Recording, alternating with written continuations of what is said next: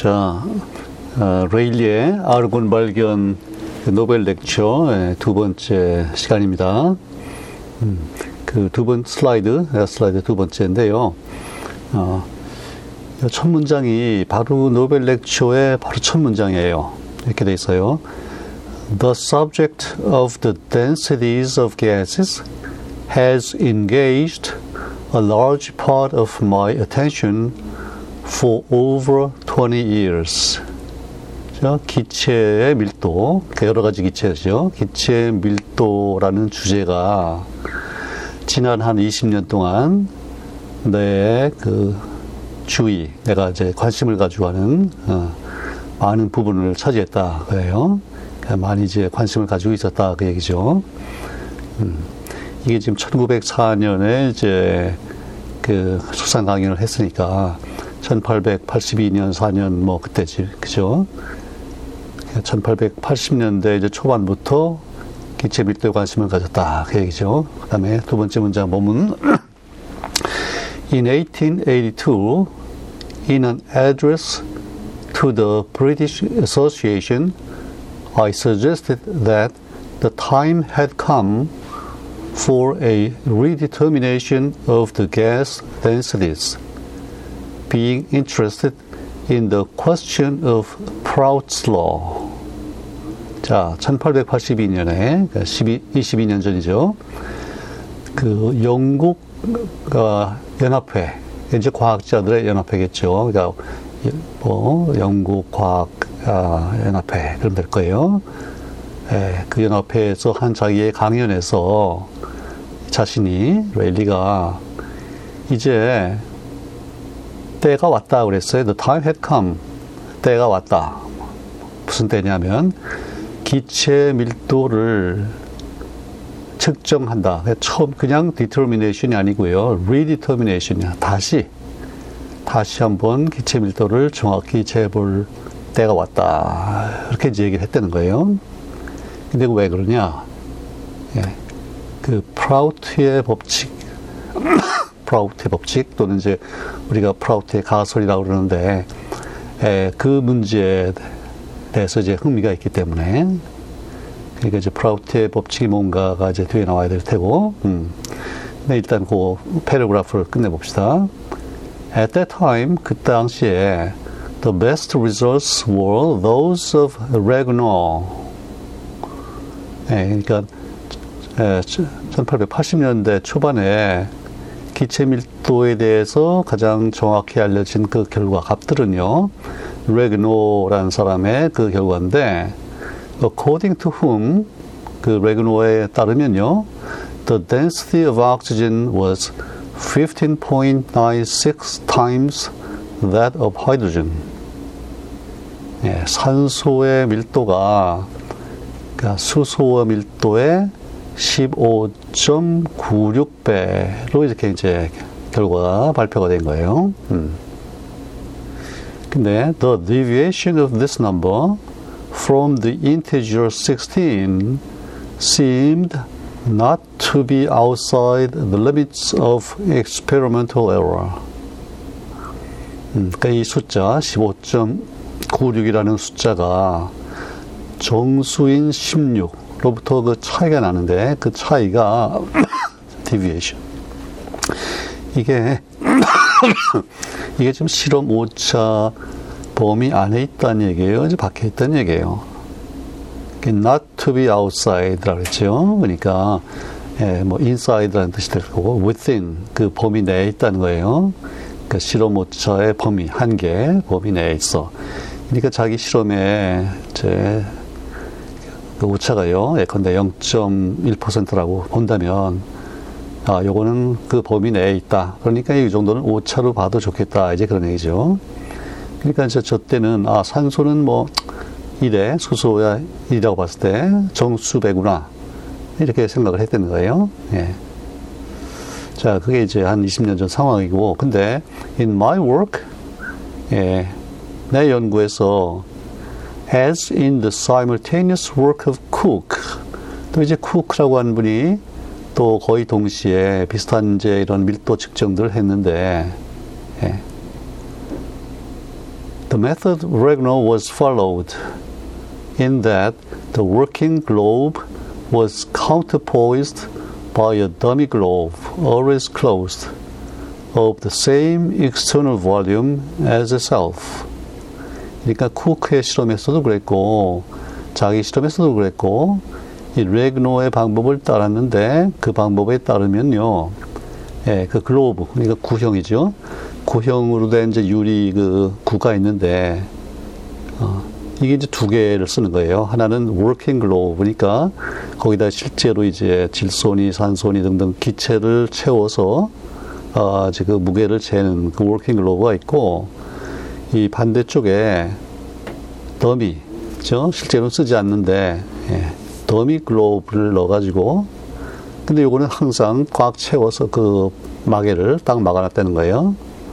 그래서 두 개를 놓고서 그 이제 인터넷 가면 이런 그림들이 나오는데 이렇게 두 개를 딱 마주 이렇게 놓고 가운데 이제 저울 추가 이렇게 저 예, 어느 쪽이 무거우면 한쪽으로 기울게 이제 그렇게 돼 있죠. 그리고 그 위에 이제 추들을 놔가지고 어, 양쪽의 무게가 딱 같아서 균형이 되게끔 그렇게 하면서 올라간 추가 얼마인가 그걸 봐가지고 이제 그 기체 무게를 재는 그런 식으로 이제 하는 거예요. 예. 상당히 정확하게 이제 되는 모양이에요. 음, 양쪽에 이제 그 구가 두 개가 있으니까 이제 크기가 같겠죠. 모양과 크기가 같을 텐데, 예. 그게 사실 엄밀하게 똑같게 한다는 게 또 쉽지가 않을 테고, 어쨌든 그런 장치를 써서 이제 밀도를 쟀다고 말이에요. 근데 under these conditions, we became independent of fluctuations of atmospheric density. 이렇게 하면요, 어, 이 대기의 공기죠. 공기의 밀도가 변화, fluctuation. 그러니까 대기 압력이 이제 조금씩 바뀔 테니까 1기압에서 어떤 때는 뭐 1.01이 되고 아니면 0.99, 뭐 8, 뭐 이렇게 밀도가 바뀌는데 그때 그때마다 자기가 측정하는 기체의 무게가 달라지면은 곤란하잖아요. 그래서 이런 걸 피하기 위해서 양쪽에다가 똑같이 이제 똑같은 크기의 글로브를 놓고 어, 그런 문제를 상쇄시켰다 그겠죠. 네. 음. 자, 그 다음에 it was assumed that the external volume of the working globe was the same whether vacuous or charged to atmospheric pressure. 근데 그런 거 하면서요, 처음에는 이제 어떤 가정을 했냐면, 그 working globe, 우리가 왼쪽을 이제 working globe라고 합시다. 거기에다가, 아, 이게 이제 공기를 다 빼서 진공으로 했을 때나, 또 어떤 기체로 일기압이 될 정도로 꽉 채웠을 때, 그, 그 글로브죠. 구, 유리구에 그 외부로 봤을 때 부피, 그죠? 부피가 변하지 않는다고 가정을 했다는 거예요. 예. 이제 그러니까 어, 그 결국은 이게 왜 이런 걸 따지냐면은 어떤 부피를 차지하고 있으면요. 그 무게를 따질 때 결국은 그만큼의 이제 공기가 있으면 공기 부력을 받잖아요. 어, 그래서 그걸 이제 빼줘야 되고 등등 감안을 해야 되는데 그러면 이제 그 두 개의 그 구가 있을 때 예, 한쪽은 이제 진공이고요. 한쪽은 아, 워킹 글로브는 어떤 기체가 차 있다 그러면 이 부피가 조금 달라지면은 부력을 좀 다르게 이제 감안을 해야 될 텐데 처음에는 그냥 뭐 부피는 일정하다, 같다 이렇게 이제 보고서 했는데 나중에 이제 정확히 정밀하게 재보니까요 이게 진공으로 돼 있을 때는 밖에 있는 그 대기의 압력 때문에 약간 이렇게 수축을 할 테고 그죠? 그 다음에 이제 대기 압력으로 채우면은 바깥하고 아래하고 이렇게 이제 균일해지니까 어, 진공을 했을 때보다 약간 커지는데 그런 미, 미세한 그 효과를 이제 나중에 이제 보정을 한다 이거예요. 어, 야, 그러니까 굉장히 이제 엄밀한 측정이죠. 그래서 the introduction of the correction reduced Cook's result to the same as that which I had in the meantime announced. reason 우리가 namely 되게 이렇게 읽는데 말하자면 15.88 이게 무슨 얘기예요? 그 위에는요 15.96이라는 숫자가 있었고 이번에는 그 이제 그 working globe, 저 유리 구에 부피가 조금 변하는 거를 감안해서 오차를 이제 줄이고 이렇게 계산해서 다시 했더니 자기가 15.88이라는 값이 나왔는데요. 그 쿠크의 발, 값도 쿠크라는 사람이 얻었던 값도 마찬가지로 예, 15.99가 아, 15.88이 나왔어요. 예. 그러니까 이제 15.96보다는 잠깐 작아졌잖아요. 그래서 in this case, therefore, the discrepancy from Prout's law was increased and not diminished by the new determination. 예. 그러니까 이제 레그노가 했을 때는 15.96이니까 예, 정수배다. 뭐 이렇게 이제 에, 어떻게 보면 프라우트 법칙이 맞나 보다 이게 생각을 했는데 이번에는 좀 더 정확히 보정을 해가지고 오차를 줄이고 정확히 측정을 했더니 이게 오히려 15.88이 됐단 말이죠. 그러니까 이번에는 아 이게 실험 오차 범위를 넘어가는 것 같아. 이거는 실험 오차라고 보기 힘들고 진짜 16 정수 16보다는 확실히 작다 이런 이제 결론이 났다 이 말이에요. 그렇죠? 어쨌든 프라우티 법칙에서의 그 차이 그러니까 위에서 그레그노 경우에는 0.04 정도밖에 안 됐는데 이게 지금 0.12로 늘었잖아요. 그죠? 증가가 됐어요. 이걸 이제 어떻게 설명하겠느냐. 이 프라우트 법칙이 진짜 맞느냐, 틀리느냐. 이제 이런 문제가 생겼다, 이 말이에요. 음. 자, 그러면 이제 프라우트 법칙이 뭔가를 좀 봐야 될 텐데. 이게 이제 19세기 초반에, 네. 이 프라우트의 법칙이 발표된 게 1815년인데 이 법칙 자체가 도대체 뭐냐 하면요. 음. 아, 일단 이 프라우트가 그 영국의 이제 의사이면서 또 이 과학자예요. 그때는 그런 사람이 많았죠. 예. 근데 이분이 어떤 제, 제안을 했냐면 1815년에 어떤 제안을 했냐면 이 모든 원소는 수소의 정수배다. 그러니까 수소가 뭐네 개 모이면 어떤 여섯 개면 무슨 이렇게 예, 수소가 기본이 돼서 모든 원소들이 만들어진 게 아니냐 그런 상당히 아주 획기적인 발상을 한 거예요. 음. 그럼 이제 그때 무슨 근거가 있을 텐데 그 근거가 뭐냐면요.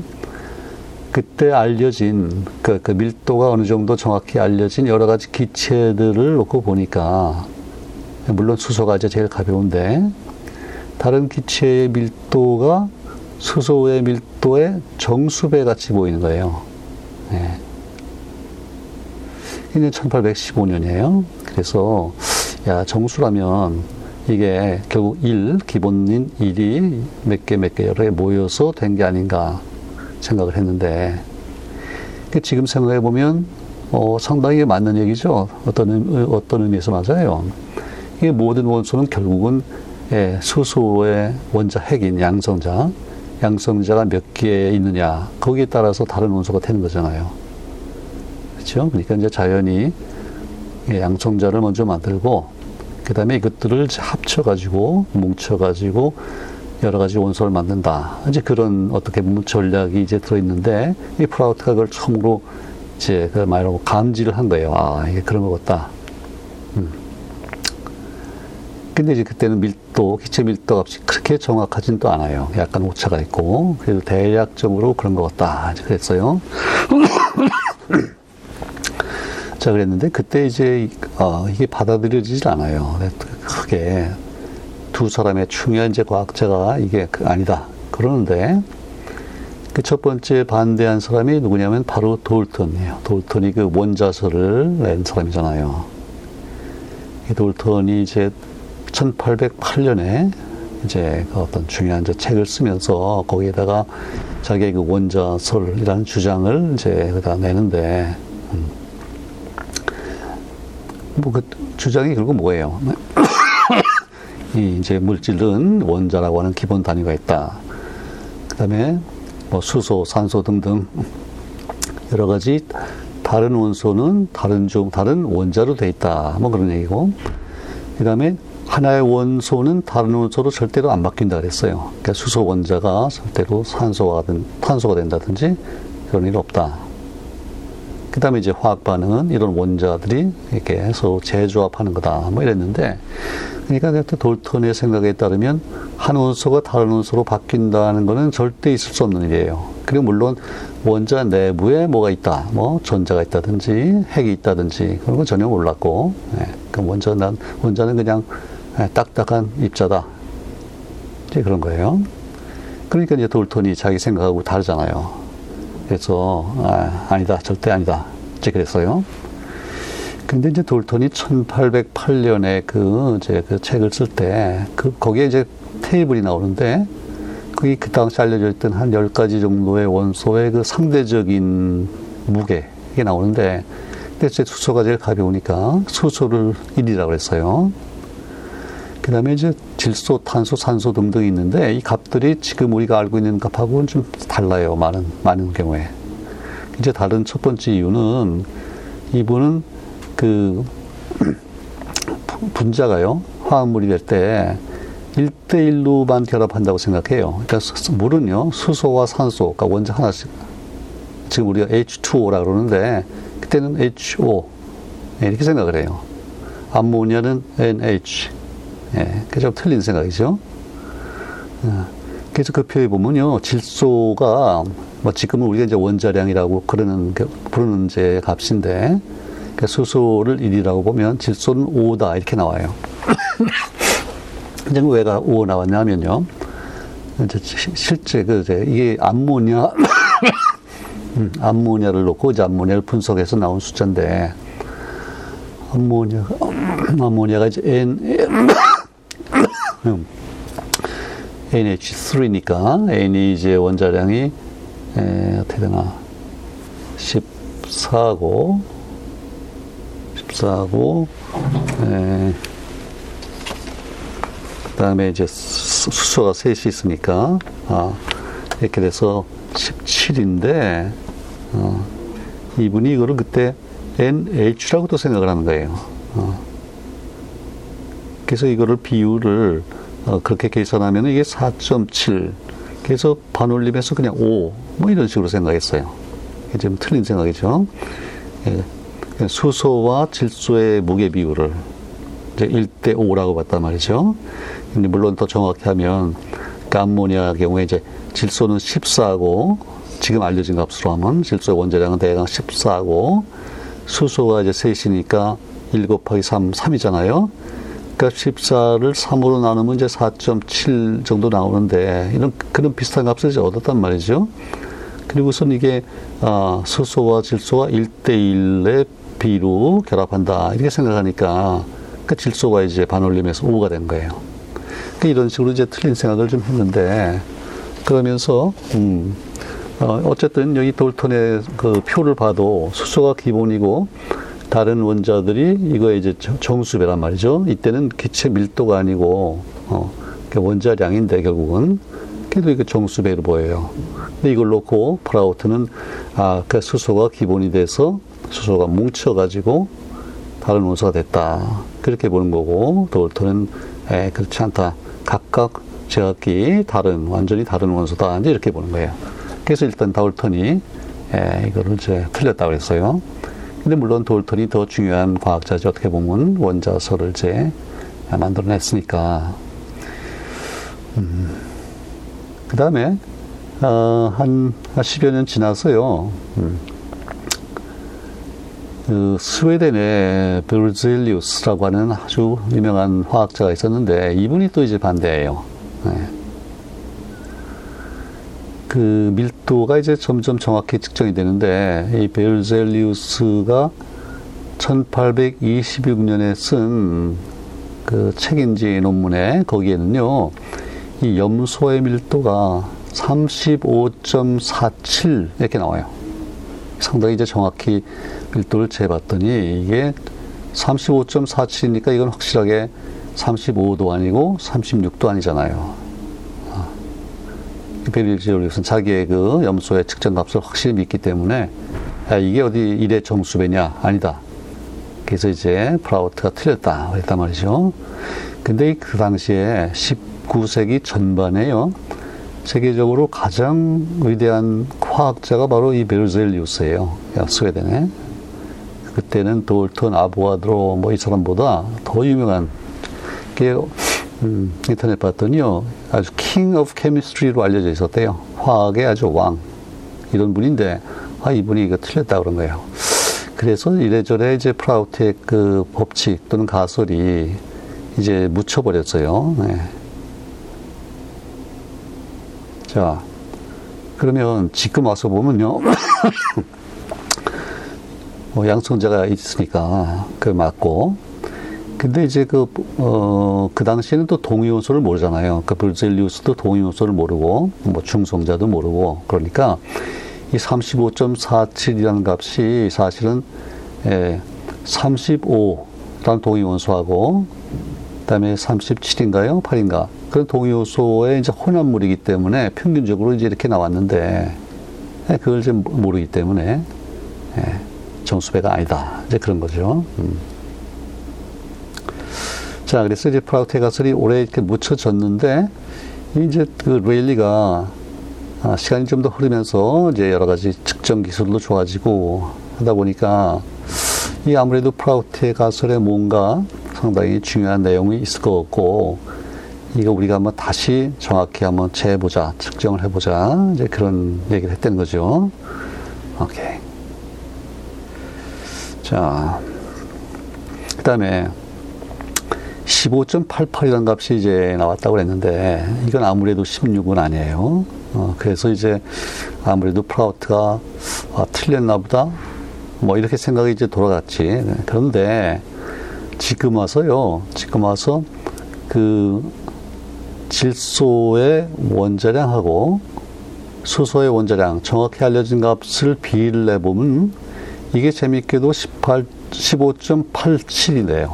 그러니까 이 쿠크와 레일리가 측정한 15.88하고 굉장히 정확히 나오는 거예요. 자, 근데 왜 그런가 이제 생각해 보면요. 그 수소의 원자량이 1.0079예요. 1.0079. 이제 탄소 12를 기준으로 그렇죠. 그 1보다는 약간 크다 말이에요. 근데 질소는 아, 산소 지금 산소 얘기하는 거죠. 산소는 15.9994예요. 근데 거의 16인데, 예. 그러니까 16보다는 약간 작은 거예요. 그러니까 사, 수소는 1보다 약간 크고, 산소는 16보다 약간 작기 때문에 이 비율을 취하면요. 이게 정확히 16이 안 나오고 15.87 이렇게 나와요. 자, 근데 그건 왜 그렇게 했어요? 이게 지금 중성자들이 있고 그렇죠? 그래서 원자량이 이제 정확한 그 정수배가 아니잖아요. 그 양성자의 개수를 센다. 원자 번호가 되면 수소는 1이고 산소는 8, 질소 7 이게 정수지만은 원자량 값은 거기에 지금 그 도이온소도 있고 이게 어쨌든 이게 질량이란 말이죠. 어, 그러니까 이게 정수가 될 수 없어요. 그 다음에 또 진짜 중요한 거는 이 수소보다 무거운 원소는요, 헬륨도 그렇고, 탄소, 산소, 질소 모두 이게 양성자가 결국 중성자를 매개로 해서 융합이 된 이런 무거운 핵들이기 때문에 이 융합 과정에서 질량이 일부가 에너지로 바뀌잖아요. 그렇죠? E는 mc제곱 그 식에 따라서 질량이 바뀌어요. 그래서 질량이 사라지는 거예요. 그러니까 이제 무거운 원소로 갈수록 질량이 빠지는 거예요.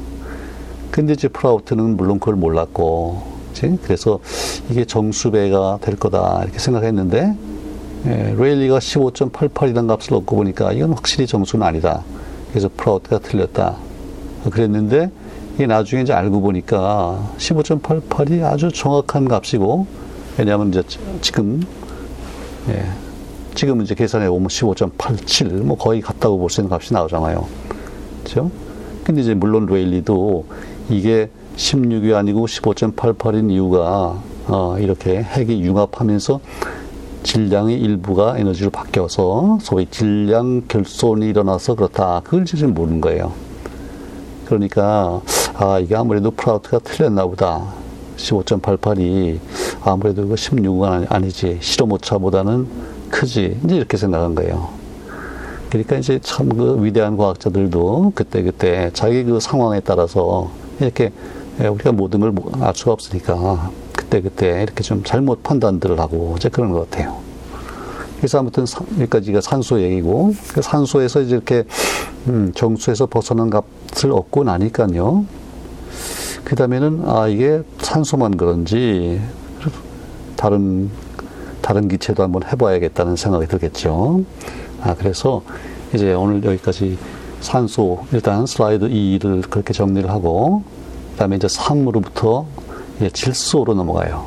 질소는 어떤가? 질소를 연구하다가 결국 이제 아르곤이 발견되는데 그러니까 이제 여기까지는 아직도 배경이라고 보면 되겠어요. 일단 프라우트의 가설이 뭔가 이게 굉장히 중요한 생각인데 그래서 오랫동안 한 100년 동안은 이제 거의 틀린 걸로 예, 묻혀버렸다 그런 얘기죠.